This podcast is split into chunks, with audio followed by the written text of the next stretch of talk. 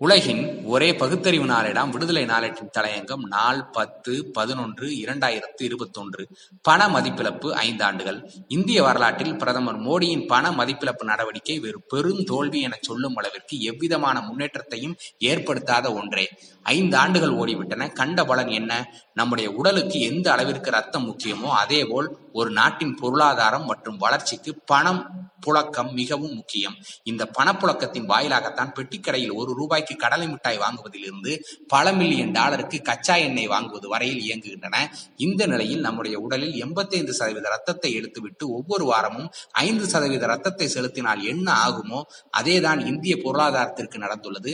மோடி அரசு இந்தியாவில் பண மதிப்பிழப்பு அறிவிக்கும் போது நாட்டின் மொத்த பணப்புழக்கத்தில் பழைய ஐநூறு மற்றும் ஆயிரம் ரூபாய் நோட்டுகள் அளவீடு மட்டும் எண்பத்தைந்து சதவீதம் இதில் ஒவ்வொரு வாரமும் ஐந்து சதவீத தொகையை மக்களுக்கு மாற்றி கொடுக்கப்பட்டு வந்தது.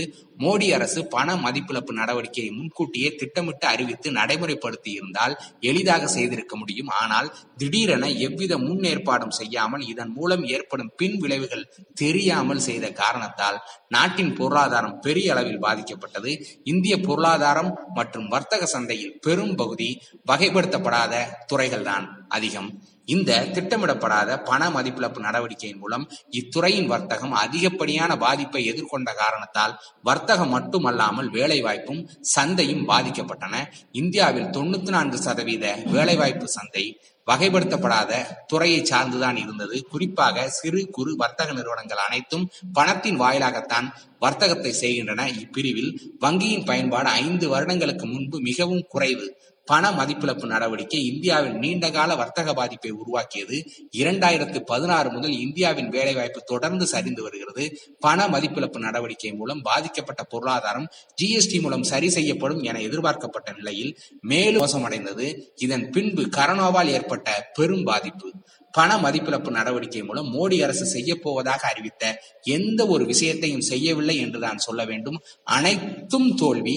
ஐந்து ஆண்டுகளுக்கு பின் பார்க்கும்போது இந்திய பொருளாதாரம் வர்த்தகம் வேலைவாய்ப்பு மக்களின் தனிநபர் வருமானம் எந்த அளவிற்கு பாதித்துள்ளன என்பதை பார்க்கும்போது அதிர்ச்சியாக உள்ளது. பண மதிப்பிழப்பு நடவடிக்கை பின் செல்லாததாக அறிவிக்கப்பட்ட நோட்டுகளில் தொண்ணூத்தி ஒன்பது புள்ளி மூன்று விழுக்காடு மதிப்புள்ள நோட்டுகள் திரும்பவும் வங்கிக்கே வந்துவிட்டன. அதாவது மக்களின் பயன்பாட்டில் இருந்த பதினைந்து லட்சத்து நாற்பத்தி ஓராயிரம் கோடி ரூபாயில் பதினைந்து லட்சத்து முப்பத்தி ஓராயிரம் கோடி ரூபாய் வரை திரும்ப வந்துவிட்டதாகவும் பத்தாயிரம் கோடி ரூபாய் மட்டுமே திரும்ப பெறப்படவில்லை என்றும் ரிசர்வ் வங்கி அறிவித்தது. இதன் மூலம் பணம் பதுக்கப்பட்டது என்ற வாதம் வலுவிழந்து போனது.